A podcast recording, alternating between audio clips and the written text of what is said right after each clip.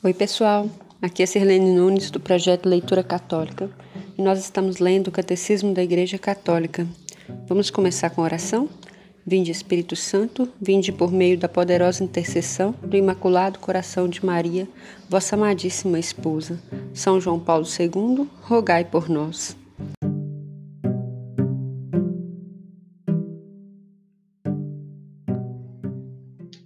Então, pessoal, hoje nós estamos no parágrafo 385 e o título é A Queda.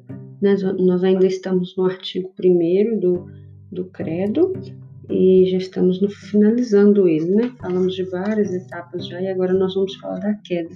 É muito interessante esse áudio de hoje e vamos à leitura para a gente compreender e aproveitar bastante. Diz assim. Deus é infinitamente bom e todas as suas obras são boas. Todavia, ninguém escapa à experiência do sofrimento, dos males existentes na natureza, que aparecem ligados às limitações próprias das criaturas, e, sobretudo, à questão do mal moral. De onde vem o mal? Essa per... Eu perguntava de onde vem o mal e não encontrava saída, diz Santo Agostinho e sua própria busca sofrida não encontrará saída, a não ser em sua conversão ao Deus vivo. Pois o mistério da iniquidade, segundo Tessalonicenses 2:7, só se explica à luz do mistério da piedade. A revelação do amor divino em Cristo manifestou ao mesmo tempo a extensão do mal e a superabundância da graça. Precisamos, pois, abordar a questão da origem do mal fixado, fixando o olhar de nossa fé naquele que naquele que e só ele é e só ele é o vencedor do mal, né? Se, se referindo aqui a, a, Jesus, né? Então a gente vai falar um pouco sobre é, a queda, né? Sobre quando Adão e Eva pecaram, de como que isso reflete na nossa vida atualmente esse trecho aqui é um trecho bem teológico, bem profundo também, e vale a pena prestar bastante atenção, grifar no seu catecismo, né, para quem está acompanhando na versão impressa, é, e também ouvir mais vezes se for necessário. O primeiro subtítulo é Onde o pecado abundou, a graça superabundou. E aí tem um outro subtítulo que é a realidade do pecado. O pecado está presente na história do homem Seria inútil tentar ignorá-lo ou dar a esta realidade obscura outros nomes. Para tentarmos compreender o que é pecado, é preciso, antes de tudo, reconhecer a ligação profunda do homem com Deus, pois, fora desta relação, o mal do pecado não é desmascarado em sua verdadeira identidade de recusa e de oposição a Deus, embora continue, apesar, a pesar sobre a vida do homem sobre a história. A realidade do pecado, e mais particularmente a do pecado das origens, só se entende à luz da revelação divina. Sem o conhecimento de Deus que ela nos dá, não se pode reconhecer com clareza o pecado, e somos tentados a explicá-lo un, explicá unicamente como uma falta de crescimento, como uma fraqueza psicológica, um erro, a consequência necessária de uma estrutura social inadequada, etc. Somente à luz do desígnio de Deus sobre o homem compreende-se que o pecado é um, é um abuso da liberdade que Deus dá às pessoas criadas, para que possam amá-lo e, e amar-se mutuamente. É, então, pessoal, antes da gente continuar aqui, esse, a gente vai falar da, da queda, vamos falar do pecado, né, dessa realidade que existe, né? Então, ou seja, é uma realidade na igreja, existe o pecado, né? Porque tem pessoas que acham que não, que está tudo bem, que Deus quer que a gente seja feliz, né? E tudo pode, mas não é bem assim, né? Existe sim o pecado. É, é uma realidade, como diz aqui a palavra obscura, né? Algo que às vezes é difícil até é, de compreender. E aí aqui fala que a gente só pode compreender essa realidade à luz da revelação divina, né? À luz da palavra de Deus, à luz da, do magistério da igreja, da tradição, porque senão a gente incorre no erro de achar que é tudo, que tudo tem explicação, Né? Por exemplo, os antigos, eles achavam que o pecado, que, por exemplo, um mal físico que a pessoa tivesse, era resultado do pecado dos pais daquela pessoa, né? E aí refletia nas gerações futuras. Né? É, muitas vezes também se achou que era um mal psicológico, por exemplo, a pessoa é, cometia um pecado e achava que era uma tendência psicológica da pessoa de cometer certos tipos de atos e que não necessariamente era um pecado. Então aqui está falando que isso é incorrer no erro, né? Não é assim. Existe o pecado e nós precisamos compreendê-lo à luz da palavra de Deus, à luz da revelação divina. Vamos continuar. O outro subtítulo é O Pecado Original, uma verdade essencial da fé. Com o progresso da revelação, é esclarecida também a realidade do pecado. Embora o povo de Deus do Antigo Testamento tenha conhecido a dor da condição humana à luz da história da queda narrada no Gênesis, não era capaz de entender o significado último dessa história, que só se manifesta plenamente à luz da morte e ressurreição de Jesus Cristo. É preciso conhecer a Cristo como fonte da graça para conhecer Adão como fonte do pecado.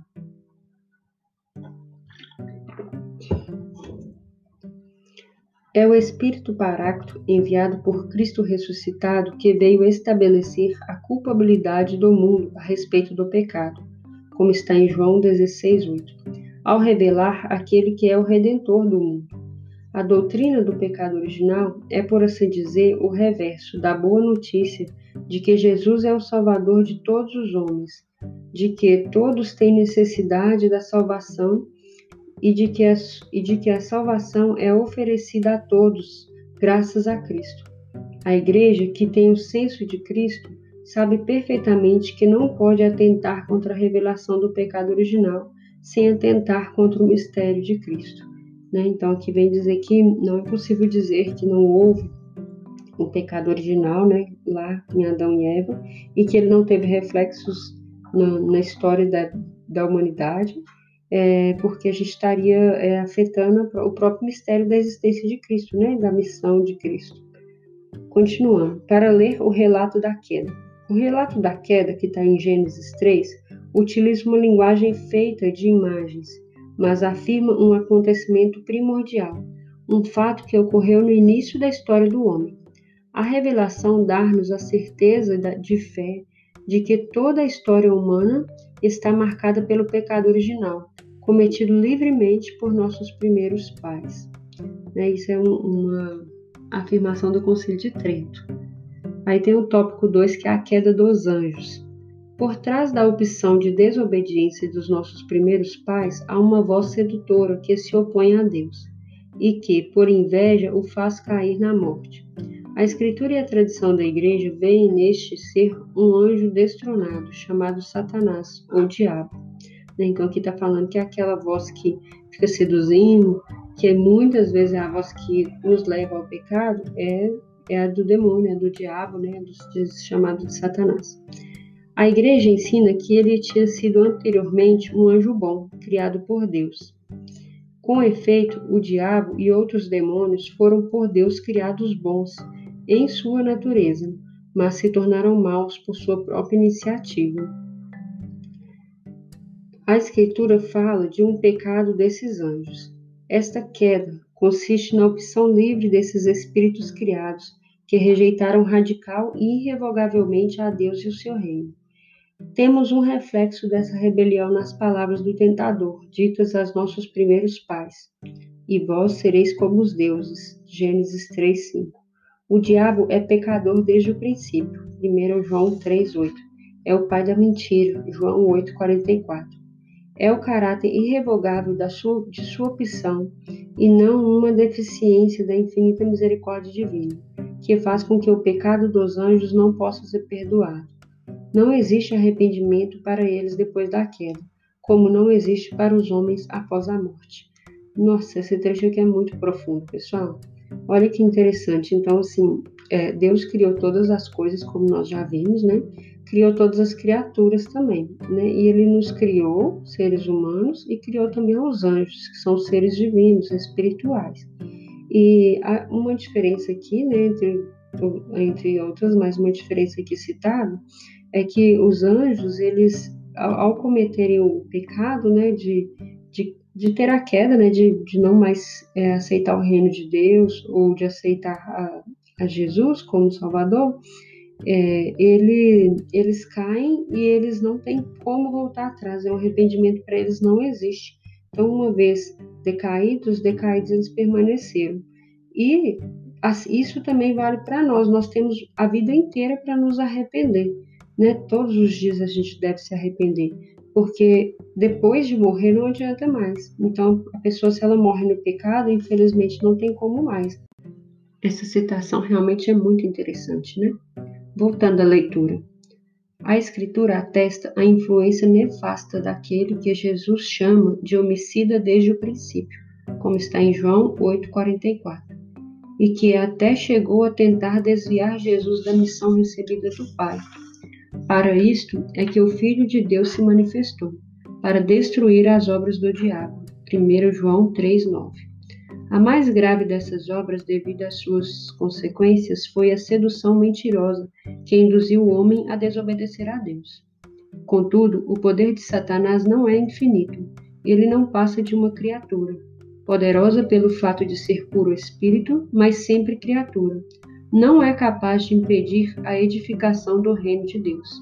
Embora Satanás atue no mundo por ódio contra Deus e o seu reino em Jesus Cristo, e embora as suas ações causem grave, graves danos de natureza espiritual e indiretamente até de natureza física, para cada homem e para a sociedade, essa, essa ação é permitida pela divina providência, que com vigor e doçura dirige a história do homem e do mundo.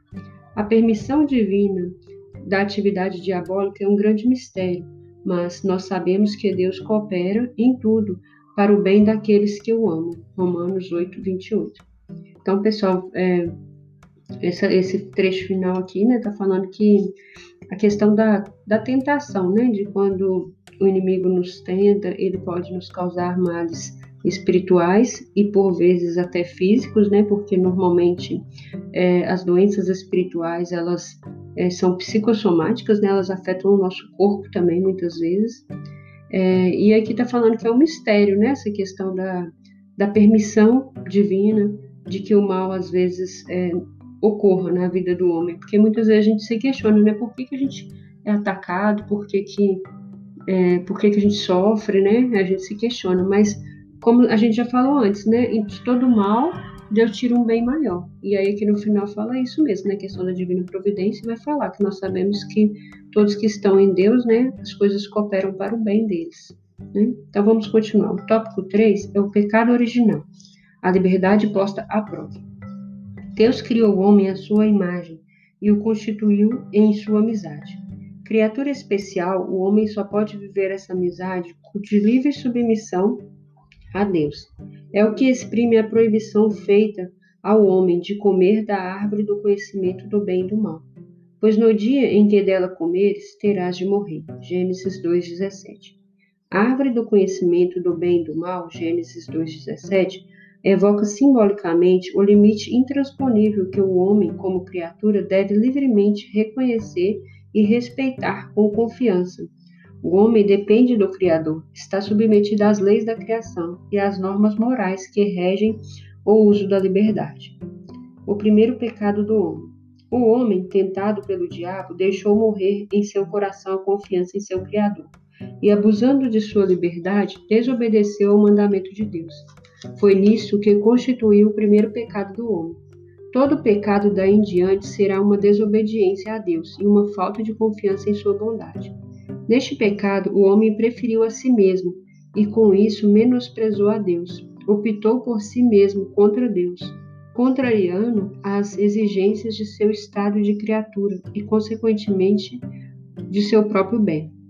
Constituído em estado de santidade, o homem estava destinado a ser plenamente divinizado por Deus na sua glória.